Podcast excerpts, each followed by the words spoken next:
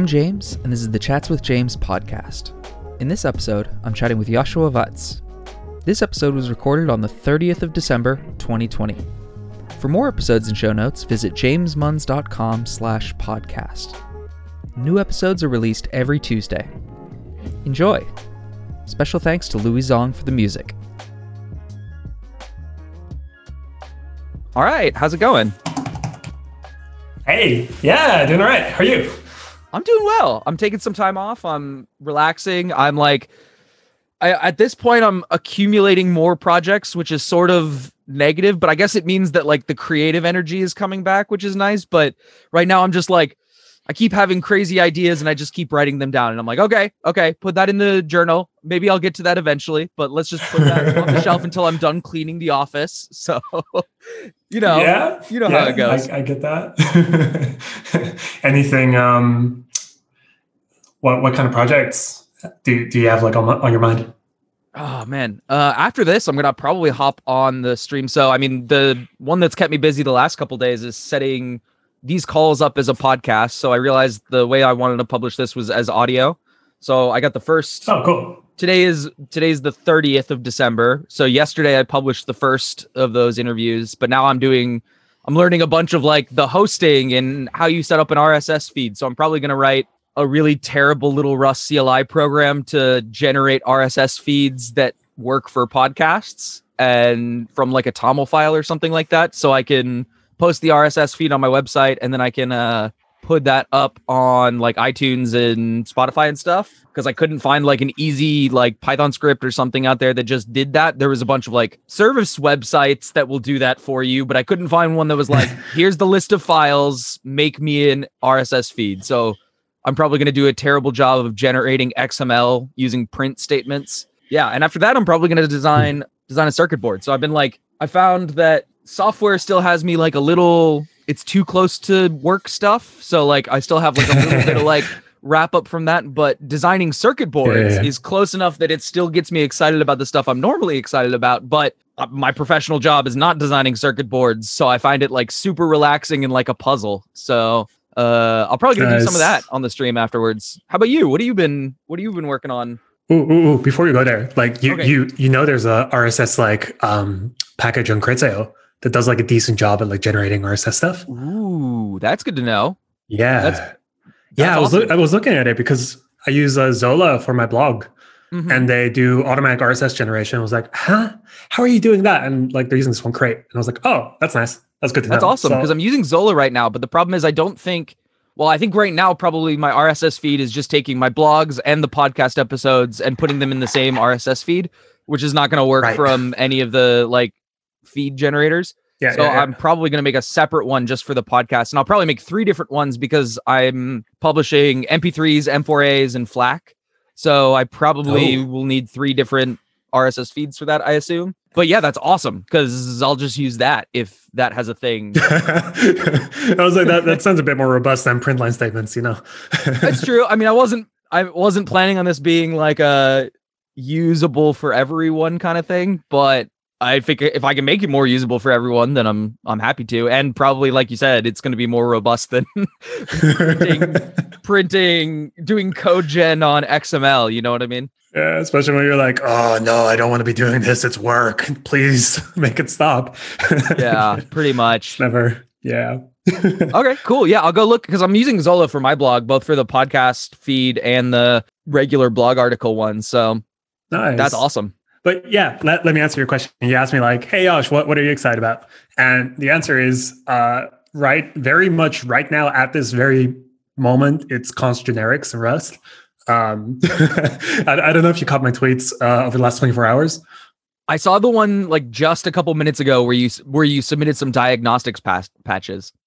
Yes. So that was because, uh, well, it's not, it's not a patch. It's just the issue. Oh, you're right, it's an issue. yeah, yeah, yeah. I wish I could have just written the patch, but you know. Uh, but um, yeah, I've been playing with const generics. Um, so it's, it's getting stabilized in Rust 1.51, which like it was merged a couple days ago, I believe, and everyone's super excited about it. So I was like, all right, fine, I'll go and like implement this one idea that I had to do. Um, and basically, um, again, like th- this month has been like sort of hectic because advent of code, like lots of stuff stabilized. I've like been learning about databases, so I'm like sort of in the whirl right now. But um, during advent of code, there was this one problem that was like do a thing, and essentially the algorithm to solve it was like k combinations. Okay. Um, yeah. Where you, yeah, I, I, it's a common thing. I didn't know what k combinations were. I just looked at it. I was like, oh, that's the algorithm I need to do. So it was like multiple layers of nested for loops. And a friend of mine was like, "Oh no, I just googled like k combinations Rust, and like itertools popped up, and like there was this one thing." And I was like, "Oh, sweet, I, that's amazing." But the itertools version uh, was doing tons of allocations, so every single output of k combinations was returning a vec. Mm. So I was like, "Wait, hold on, hold on." We now have const generics, which means we can do precise length arrays, which means we can just by defining like the output it can like infer the correct like is arity. I don't know if, if it's arity, but yeah. like the end the length of the array. Yeah. There we go. That one. Just by like defining it like that, I think we can make this work. And like it's been stuck in my head for like a month of like wanting to try this. And then mm. with hmm. the stabilization of 1.51 yesterday, I was like, okay, we're gonna try this. And I got it 50% working. That I posted on Twitter. I was like, can please someone finish this? And uh Jakub, um, who's a pal, was like, oh, wait, hold on I want to try this. And so I woke up this morning to a functioning version of the thing. And now we have a const generic version. yeah, it's great. That's awesome. So now, yeah, it, it it's so nice. I, I wish I could like, if we had like, you know, uh, text here, I could like just show it to you. But yeah, mm. it's, yeah, it's, it's so good.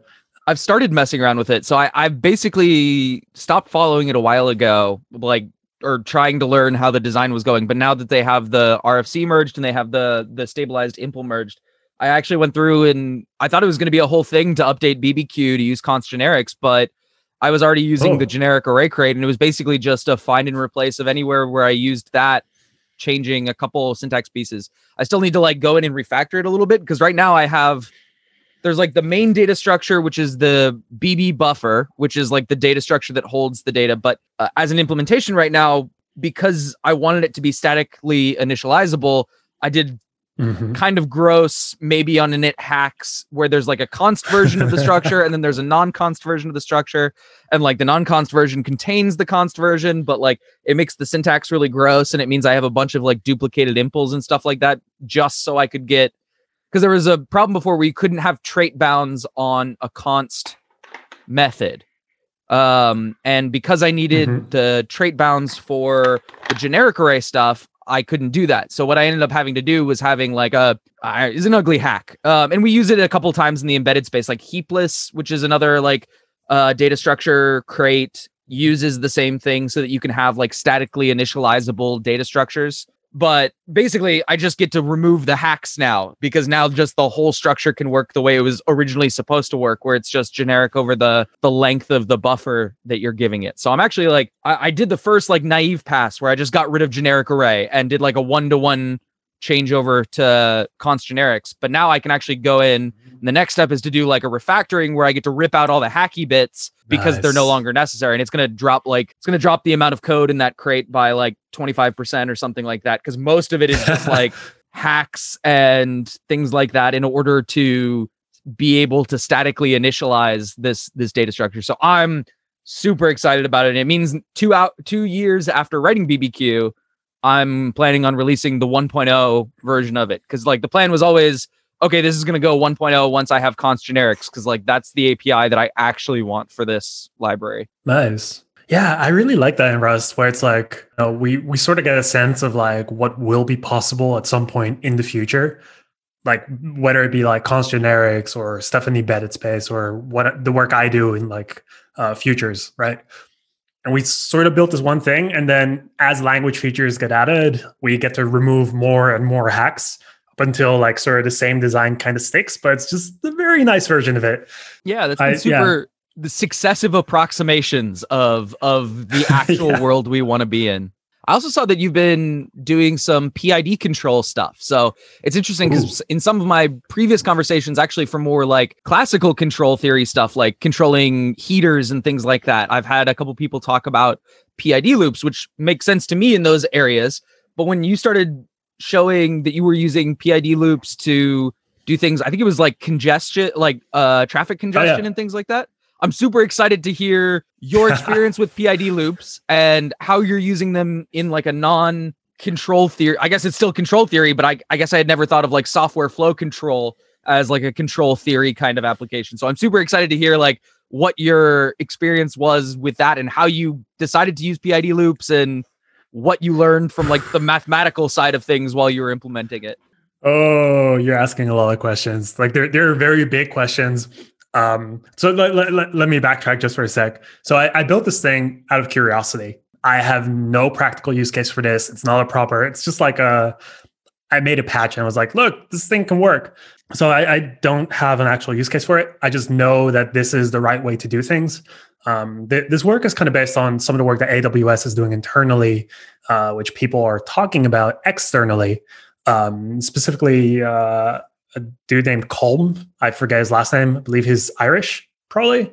But he he has these like really good talks about like control theory and like applying it to queues and like closing loops and all these things. And I I saw that and it seemed like fascinating. I was like, oh my god. And like the the one slogan he has like control theory, where the fruit is so low that it's touching the ground.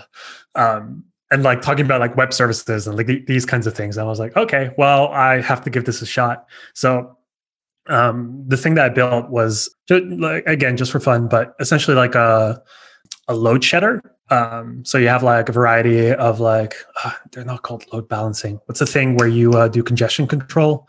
The oh, can't think of the word. Doesn't matter. It's like flow controllers or something like that. Rate rate limiting is the word I was looking rate for. Rate limiters. There you go. Yeah.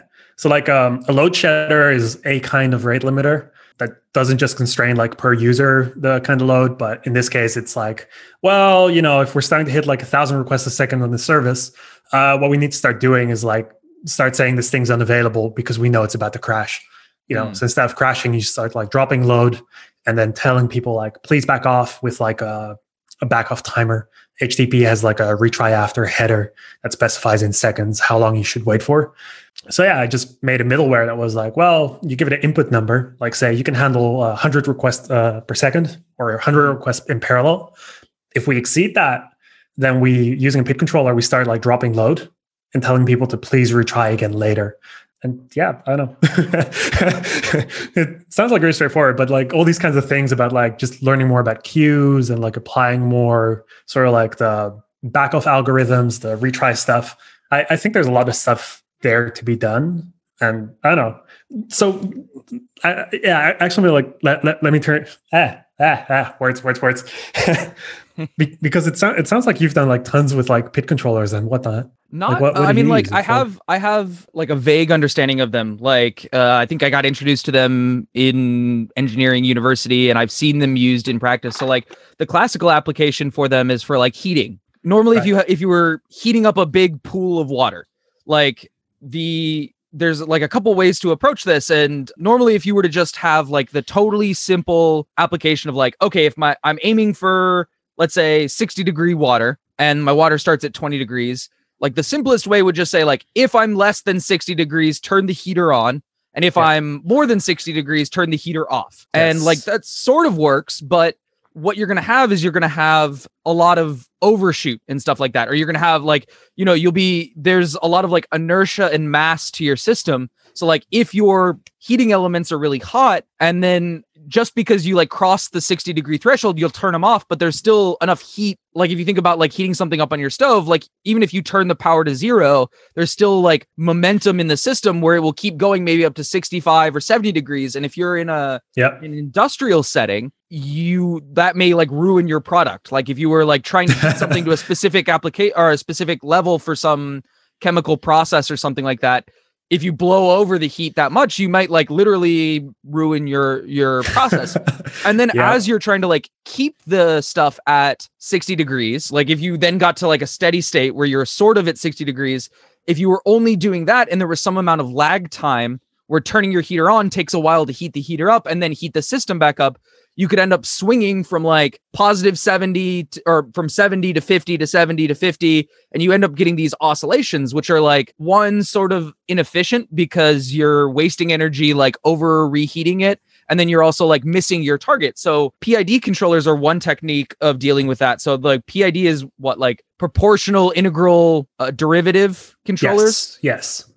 And a lot of times people don't use all three of those, but those are basically three pieces of data that you can use as a closed feedback loop to your system, where Hmm. you're, especially with like tuning it certain amounts, you can try and get it so that the system is smart enough that maybe like as it's heating up, when it hits 65 degrees, it turns the heater off because it knows it's going to keep coasting up to 70. And then once it starts dropping down to like 69 degrees, it'll maybe click the heater on because it knows that it, it can do that. And like each of the different parts, like the proportional, the integral, and the derivative, help you either. Uh, so when you're trying to control the system, you have what's called underdamped sim- systems, overdamped systems, and critically damped systems. And the idea is that you like one is trending to overshoot, trending to undershoot, or you're doing a pretty good job of hitting your target. And like Hmm. the goal is always to hit a critically damped system because then you're not oscillating really widely in your temperatures and things like that. And it totally makes sense how you can. I mean, this is one of those things that like even in engineering is really interesting because you see the same formulas and stuff applying to a bunch of different areas. Because if you look at like the mathematical formulas for like resistors and capacitors and stuff like that, they follow hmm. almost exactly the same formulas as like a spring, for example, where they have like the same amounts of resonance and things like that. So you use the same kind of control theory algorithms on like RLC or resistor, inductor, capacitor circuits as you would on like a a mass damper system. So you, whether you Interesting. controlling like you can use the same control algorithms whether you're using like the think of like the shock absorbers in a car Yeah. like that's also a system that you're you're damping or if you have like a an electrical circuit that's preventing oscillations on the voltage of a bus or if you're in like a factory and you're controlling heating of like a big pool of water you're going to run into almost these same equations no matter what application you're in which is why you see these like things like PID loops applied all over the place. And it totally makes sense that you'd see the same thing in software because you're essentially modeling those kinds of systems where you have like certain queue depths and certain pressure basically on the requests that you're taking and that Yeah. can exert itself on your on your software system the same as it can on a mechanical or electrical or thermodynamic system. That makes a lot of sense. I guess it's like um, sort of cross pollination of this stuff between like fields is fascinating.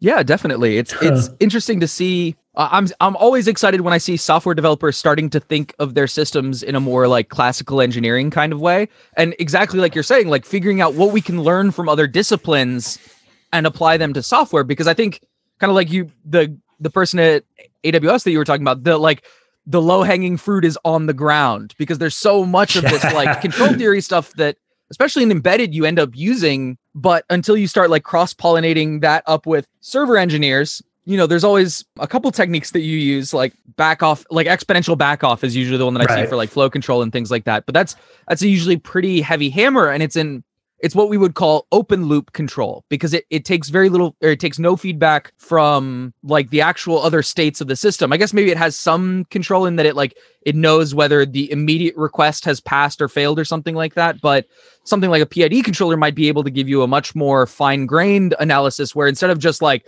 expanding the back off until it works and then crushing that back down to like no back off you can like kind of tune it and let it oscillate a little bit to try and find a number that makes sense for either the individual client or the individual server that you're load balancing against. Yeah, yeah, yeah.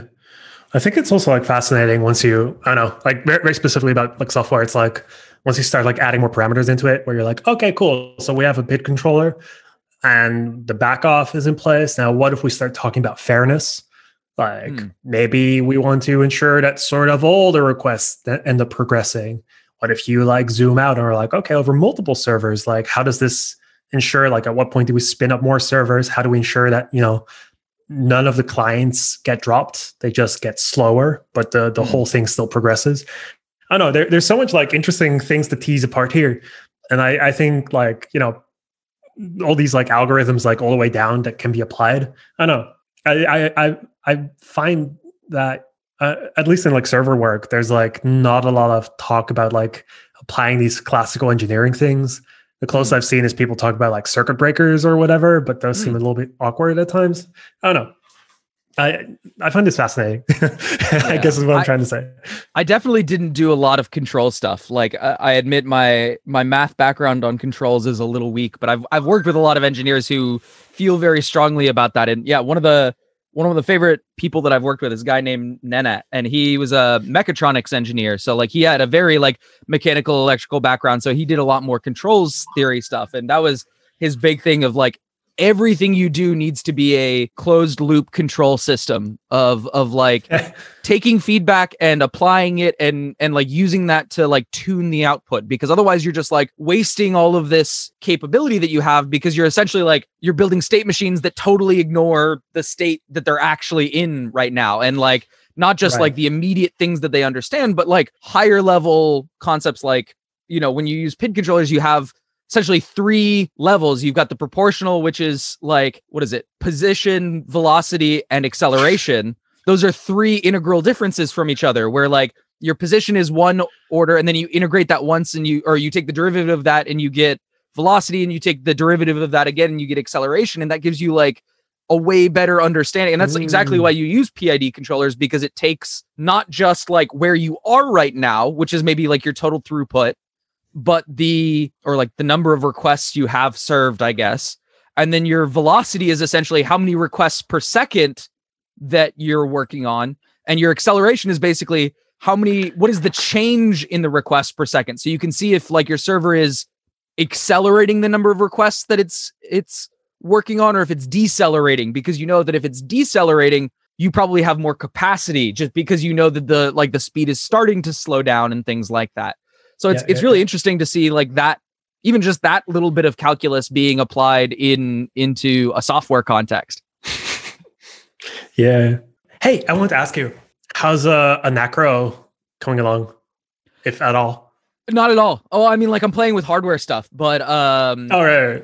In the lead up to the Rust Fest talk that I gave, so like I like burned super hard to get that demo ready and yeah. then like it had the negative effect of just like now I don't want to touch that code base because it was too stressful. So like I've been giving it some cool out time and what I've been working on is is designing circuit boards and stuff for it now. So like I'm sort of oh. staying close to the idea and keeping thinking about it but like I haven't been able to bring myself to write the code because I have that like weird little knot in my stomach that you get from like way over pushing to deadlines where like the code no longer yeah. brings joy because like the last context I was in that code was a very stressful context of getting ready for a hard deadline demo and things like that. So like what I've been doing instead is like designing circuit boards and and stuff like that Ooh. where what was like really well I have the I know this is going to be an audio podcast which means no one's going to see what I'm holding up right now. I have I, I can like, narrate the visuals. Yeah, I've got like a it's a, a it's a green chip on the screen. Yeah, so I have a circuit board that actually has like all of the components for one of my Anachro cards on it, which this is like mm. the hmm. very fancy one. And then I'm going to show Yosh the original little hand built one, which is just on like a little breakout circuit oh, wow. board with like some manually soldered wires on the back of it. So like this is what I used for the demo.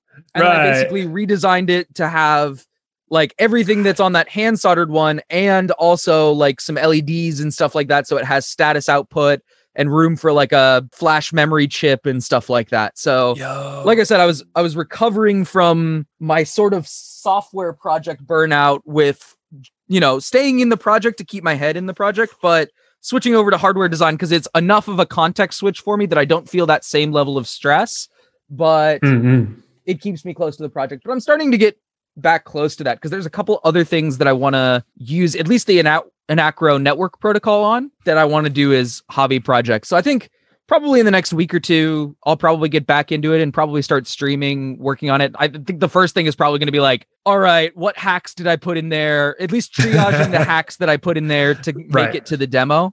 And like yeah. the system really worked for the demo, but like there was a lot of like only handling happy path and like instead of like appropriately handling errors, it's like, huh, let's ignore that and hope that it doesn't crash the demo. Like, you know, those kinds of like it handles the happy path and then just quietly keeps working on the on the error path and like at least the nice thing with rust is is the refactoring path is pretty straightforward so like i did make all of my functions return results but right now they just like mm. bubble the errors up and at the top level it goes oh that's interesting right. and keeps moving like where now i need to like right. i have all of these places where i'm supposed to handle errors but now i need to at least start like trickling down and actually gracefully recovering from errors or not gracefully recovering from errors and like telling the difference between oh this should be a critical fault versus oh yeah this is just part of operation and and deal with it gracefully. That makes sense. But by the way i find it so fascinating um, that you just pulled out like here's my breadboard prototype and like here's this super fancy looking chip like wow you know like in, in my mind I, I think it wasn't like until i saw your Anachro talk that it sort of started to click that the way you prototype like any sort of hardware is using breadboards. Like i never made that connection for whatever reason. And i don't know I, like the, the process of like designing your own hardware seems fascinating. And now that you're just showing these two things i'm like huh that seems that seems reasonably approachable. Like yeah, i could do that. definitely.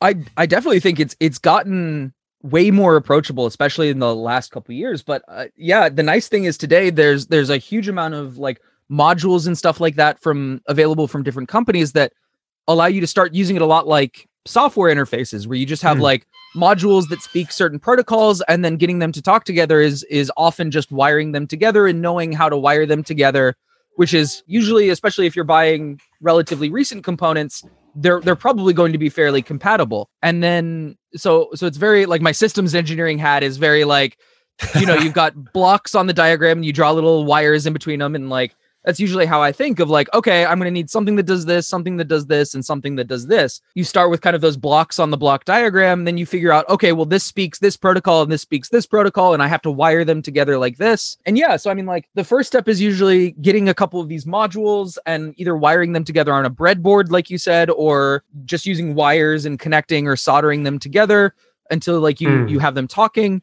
And then the second thing that I use is this perf board which is a little bit more permanent. So like a breadboard, you usually like it doesn't require soldering. You just like put the wires in there right. and they connect. And then this is what I would call like a proto board uh. where it you can solder to it so it's a little bit more permanent. You don't have to worry about the wires coming loose most of the time. But you can also see with like the ugly rat's nest that's on the back of this board that like it's not necessary like it's sort of time consuming to wire it together and you have to make sure you wire it together. And the next phase is usually making a circuit board. The open source tools for doing this have gotten way better. So like I nice. use a tool called KiCad or KiCad or KiCad. I don't know how to pronounce it, but it's a schematic entry and layout program. So you you do the same thing. You draw your blocks on the diagram and you wire the lines together that need to be wired together. And then you design your circuit board. And there's all kinds of like lower, relatively low cost websites where now you can actually like that green board that I showed you. I didn't yeah. do any of the soldering on that. Like I just picked the parts out online. I designed this designed the circuit board in my program, and then I sent it off. And like two weeks later, they sent me a totally assembled circuit board for like 60 euros. And they sent me like 10 of the circuit board fully assembled for 60 euros. And like the oh, ability wow. to do this. So six, six, six euros a board. Something like that. Yeah. Oh, wow. It's, and that's with like just assembly too. Like they actually put components on the board. They like, they do all the soldering for me or almost all of the soldering for me so I can use like really tiny cheap components that I don't have the dexterity to solder on. But yeah, but yeah it's, it's, getting really oh, wow. cool on how accessible. It's kind of like I was amazed like probably 15 years ago when you get something like AWS where you have like managed services and things like that and it gets to the point where you no longer have to be a company that's setting up their whole server rack and you have to know networking and you have to know uh yeah. you know like managing all this hardware and and one developer like one of the really powerful things about software I've seen in the last year is you can build an entire website that scales to millions of users as one person like you can yes. do a little bit of design you can do a little bit of back end you can like use AWS or whatever to to build stuff and like as a single developer you can do all of this from your bedroom where manufacturing and electrical stuff has been uh, to a certain scale for sure but manufacturing electrical has always been like a much more complicated process where like usually you have to work with some partner and you have to do this and you have to do like but it's getting right. to the point especially with open source tools and like OSH Park I feel like was one of the first people that did like circuit boards where you didn't have to buy a hundred of them you could buy three of them and they would charge wow. you not like because before you could get three of them but they would charge you the same price as if you were getting a hundred of them right and like OSH Park, I feel like, was one of the first ones that they were smart enough that they go, okay, what we're going to do is we're going to get all the hobbyists. And these big circuit boards come on these big panels. And what they used to do is just like copy your circuit board 100 times. And that's why it costs the oh. same amount for oh. one versus a 100. But then they got like these manufacturers who were getting smart where they said, okay, we'll take all the hobbyist projects Right. and we'll wait until we have one panel's worth of hobbyist projects and then we'll just make that so like we might have three of them here and five of them here and 10 of them here and three of them here. And like they would do you know the box packing algorithm to figure out Yeah, how you yeah, could fit yeah, as many of them as possible on one board. And then just said okay cool. And then it'll take a little bit longer. Like instead of building it and then sending it to you it might be a week or two before we send it to you because we have to wait until it fits into this panel. But now like so many hobbyists are using it where there's not that latency anymore. Like they're they're cracking out these multiple of these panels every day. So it's just super cheap and super quick turnaround so like it's been amazing to get back into hardware development because you can just do everything now That's so cool. Yeah, I, I remember like hearing, but th- this was like years ago. Like, ha, software is like fast to build, but like hardware is super expensive because mistakes are permanent. But like, sounds like that just isn't true anymore, at least for circuit boards. I mean, it is, it is, and it isn't. The prototyping and rapid development in hardware is getting much faster. If you're still Yeah. talking about like building an entire piece of hardware to ship as a product, that's still relatively challenging because you have things like hardware certification, you have things like logistics. Right. Like this is one of those things that people usually underestimate if they're I see I've consulted with a lot of companies that are software companies that have started doing hardware stuff and they're like I'll just build it. It's easy. And I'm like, yeah, like the actual circuit design and the software isn't what kills you. It's like the logistics and support. Like, okay, how do you handle ordering 10,000 units from China and getting them in Europe and then having a warehouse that holds them? And when you're selling individual units, how do you sell them? And then if you have returns, how do you handle returns? And how do you get the printed manual inside the box with the circuit board and every like there's just a bunch of little Yeah. stuff that it's in this logistics chain, but it's getting better for sure. But like, it, it sounds like the latter part, at least to some degree, has like some overlap with like more traditional, like say a clothing store shares a lot of the same problems, right? Like it, Yeah. it stops being like very specific to hardware manu- manufacturing. Um, yeah, I don't know. It, it sounds. I find that fascinating. Where it's like, well, this the special the special part is sort of being taken away. It's now a matter of like getting the goods in, storing the goods, selling the goods, and less about the like making sure you have a prefab machine available somewhere. Yeah, But that's the that's the fun part where like the hobbyist scene, like people just buying boards and sending them to each other and stuff like that. That's gotten real cool in the last couple Oh. years because if you're not worrying about like full retail units and full like customer support and stuff like that, like especially like open source hardware projects have gotten to the point where now it's reasonable. Like it'd be reasonable for me to buy a hundred boards, which now only costs maybe like you know two three hundred bucks. And if I can then sell them like as singles as like a hobby, then it's actually sort of reasonable to do that. But like that's the big advantage of I feel like software over any other field is logistics and distribution. because like yeah, getting web hosting that'll do a terabyte a month is what like I set up the podcast hosting with a terabyte of bandwidth per month for five bucks a month. And just like I can I can ship a podcast at a reasonable scale for five bucks a month. But like doing the same thing for hardware is more challenging. yeah, yeah. I can imagine finding a bigger uh, warehouse isn't a matter of like pressing a button. Yeah. Yeah, yeah, yeah. Fascinating. Yeah, I'm supposed to like get a, a RISC-V chip in my mailbox at some point in the near future. Oh, did you get one of those? Literally what you said. BL602s? Uh maybe. I, I'm pretty sure either you or Jonas retweeted something and I replied to it. And then Is they it like reached the out. Bluetooth and Wi-Fi chip. Yes. Yeah, then that's the BL602. Like that seemed so cool. I was like, oh my God, RISC-V and like proper connectivity for like all the things. Like that Yeah. sounds like something really fun to play with. Yeah, I'm super looking forward to that. I think I requested one, but I think I requested one of the Ferrous office, which means it'll be a while Ah. before I get it. So I'm just kind of like passively watching people on Matrix starting to use it. And I'm like, Ooh. okay, cool. Like, this is one of the few things where I'm just like, I'll let someone else handle that. and I'm going to really enjoy playing with whatever they build. But I've got probably a year ago, I would have been like, yeah, I'm going to do that too. But now I'm like, okay, Q's kind of like, I need a little bit of congestion back off on my to do list. completely understandable. yeah. Gotta take care of yourself as well.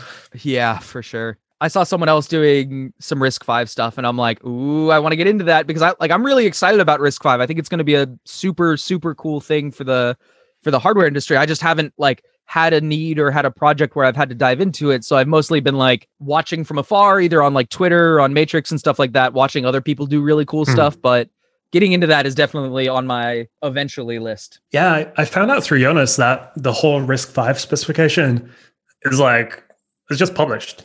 Like there's the base spec, and then there's like, well, you know, uh, we wanted a SIMD instructions, so here's a PDF that describes everything about it, and that's a specification. It's like fairly readable even, and just the the way they go through it, where it almost feels like they're writing RFCs, and then they have a specification, and then that pops out, and now there's a thing, and I'm like, wow, that's amazing for like a uh, instruction set thing.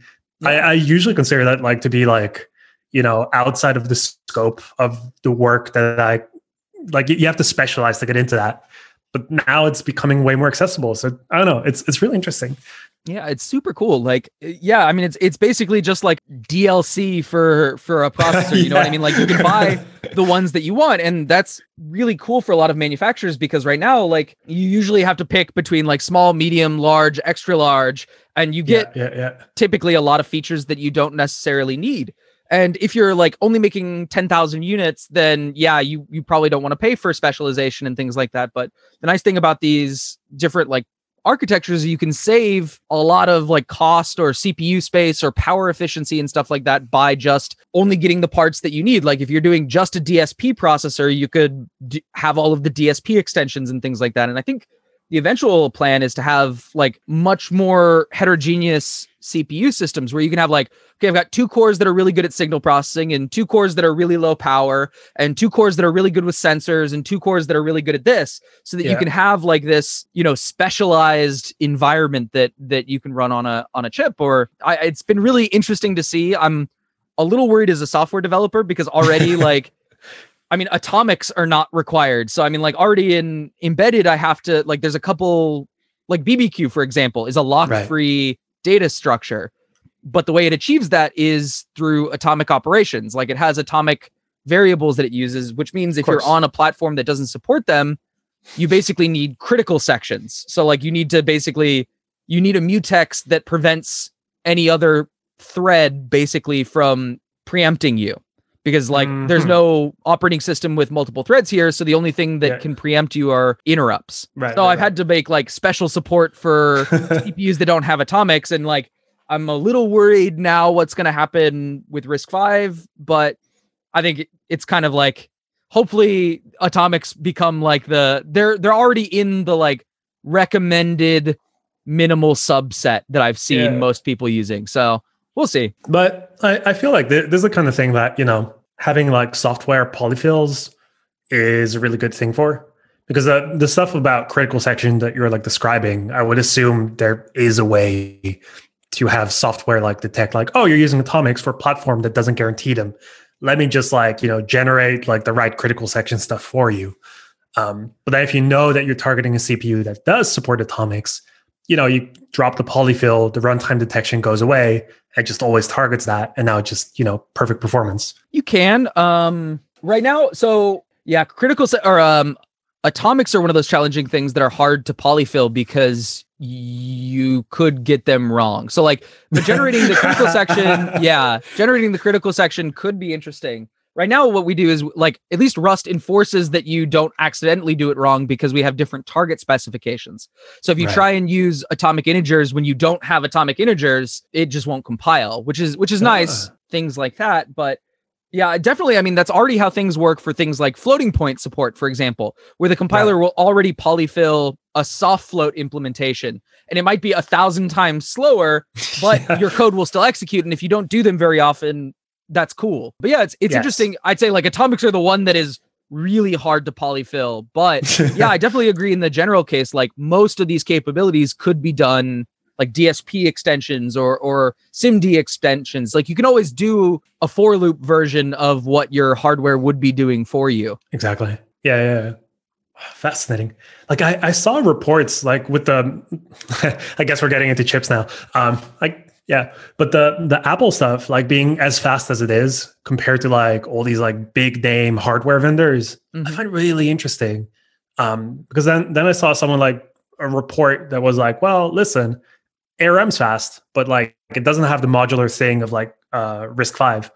Um, because RISC-V is modular, um, we can drop like a lot of the features of ARM, make like special purpose chips that are like a bit more you know targeted, and then you end up getting even more performance per watt or whatever the metric was that they used like a thousand times faster at ARM even for like specific like benchmarks. But that seemed important. I don't know. I, I find it fascinating. ARM ARM is a really cool, or excuse me, uh, like the M1 chips are a really cool experience in vertical integration. Really, like because mm. that's been one of the things that's been holding a lot of laptop systems and things like that back is that they're to be the most like composable that they can be they have like very strong interfaces and so you have like strong separation between components and things like that which is nice for like composability essentially but you leave some performance on the table because you have like the most modular hardware system that you can imagine. Like your your RAM doesn't talk well, I mean now it does. There's things like DMA, but like it doesn't tightly integrate with for example your your hard drive controller for example. Like they have some ability to do things like DMA which allow you to offload some things like that, but they when you have a totally like vertically integrated system like the M1 processor, yeah, you yeah get yeah. some really cool capabilities because instead of having to like worry about, for example, swap memory. Right now, your operating system manages swap memory when it, like it notices things that are hot or cold or whatever and things like that. And I, from one yeah, of the yeah. things that I've seen is one oh. of the really oh. cool performance things on the M1 processor is it's like the flash memory interface is much more tightly integrated with the RAM memory interface, which is how like even on systems that only have 8 gigs of RAM, because you have relatively fast flash memory, like mm-hmm it can feel like you have a lot more RAM because it's smarter about paging things into and out of like your hard drive, basically. So, like from a, a usage perspective, you don't even notice that you have less RAM than you might think.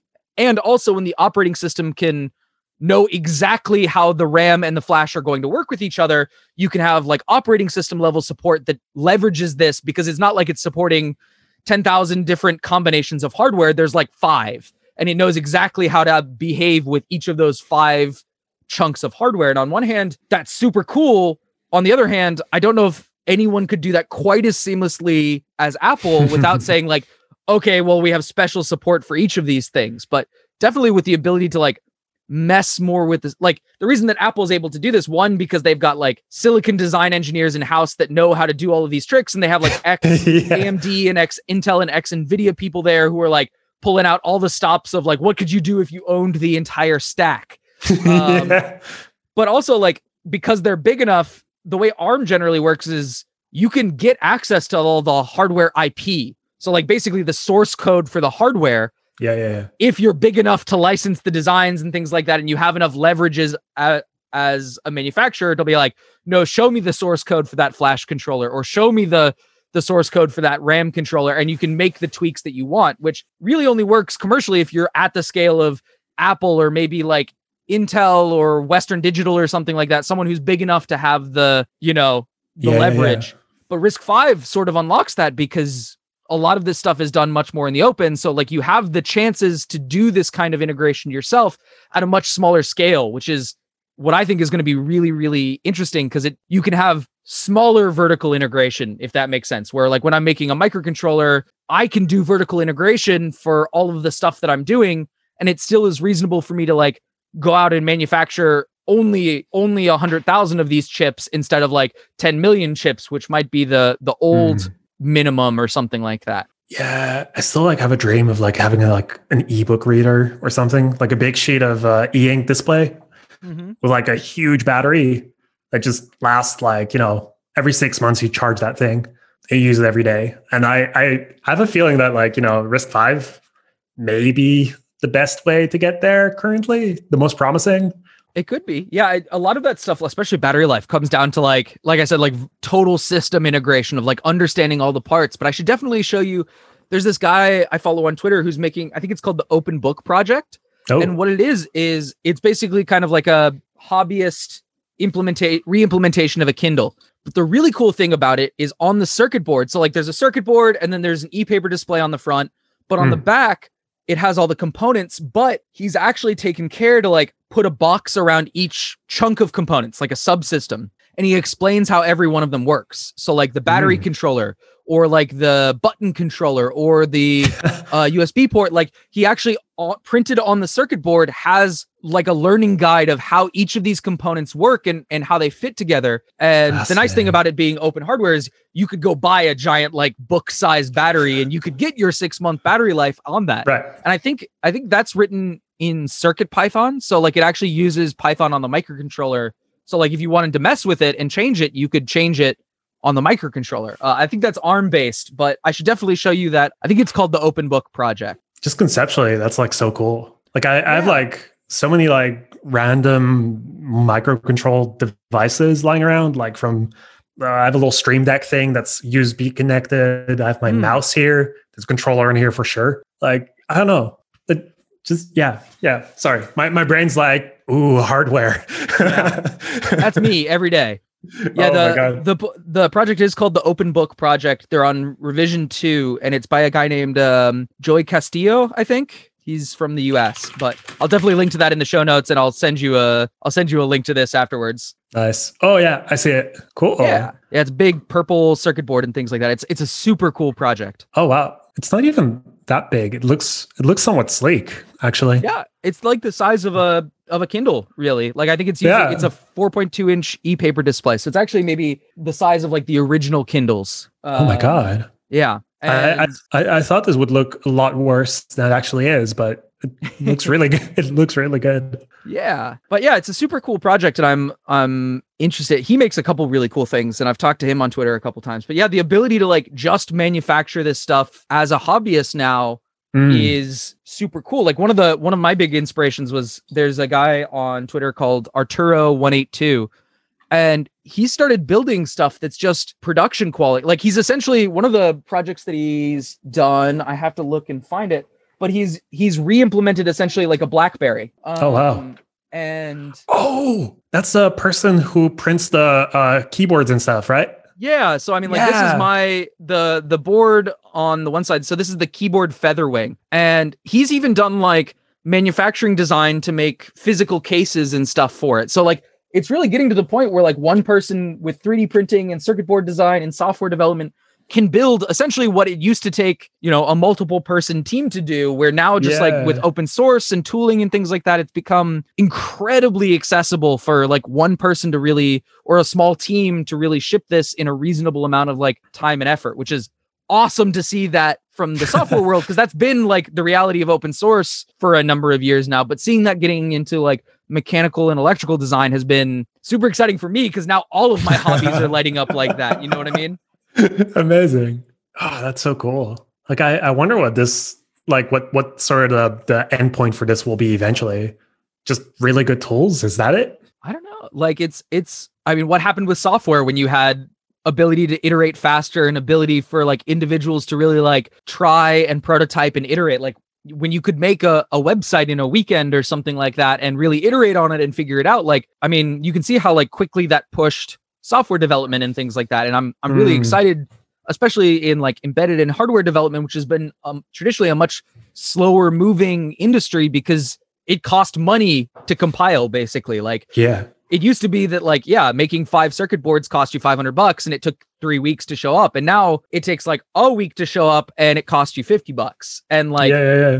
just the difference in that is is really huge because like you know i mean software developers complain about iteration cycle times a ton because like they're like i'm so much more productive when i can get immediate feedback and if your feedback goes Yeah. from being like three weeks to like a week or like maybe you only do two or three hardware spins because it's too expensive to do more than that but if you could make eight like think about how much faster and, and better you could make your hardware and that's super cool to see Yeah, yeah, yeah. Amazing. Oh, by the way, speaking of like tiny hardware projects, what what do you think the Glasgow controller thing? Oh, I backed it. I've been following that for like two Nice. years. Okay. I've been I I ordered one. So Glasgow's. I think this is now the third chat in a row where I've talked about whitequark, but whitequark on, uh, is, is like the original designer of Glasgow, and I'm super excited about it. Like I've been meaning to get back into like FPGA design and stuff like that, and I'm Hmm. really excited to do it with Glasgow because it's been like 10 years. So getting back in through like a Python style interface is super cool, and the ability to just like talk to anything is is such a superpower when it comes. It's like it's like the hardware equivalent of Wireshark. If like Oh, wow. if I could make that kind of analogy of like just the ability to see everything that's going on is so super cool. Amazing.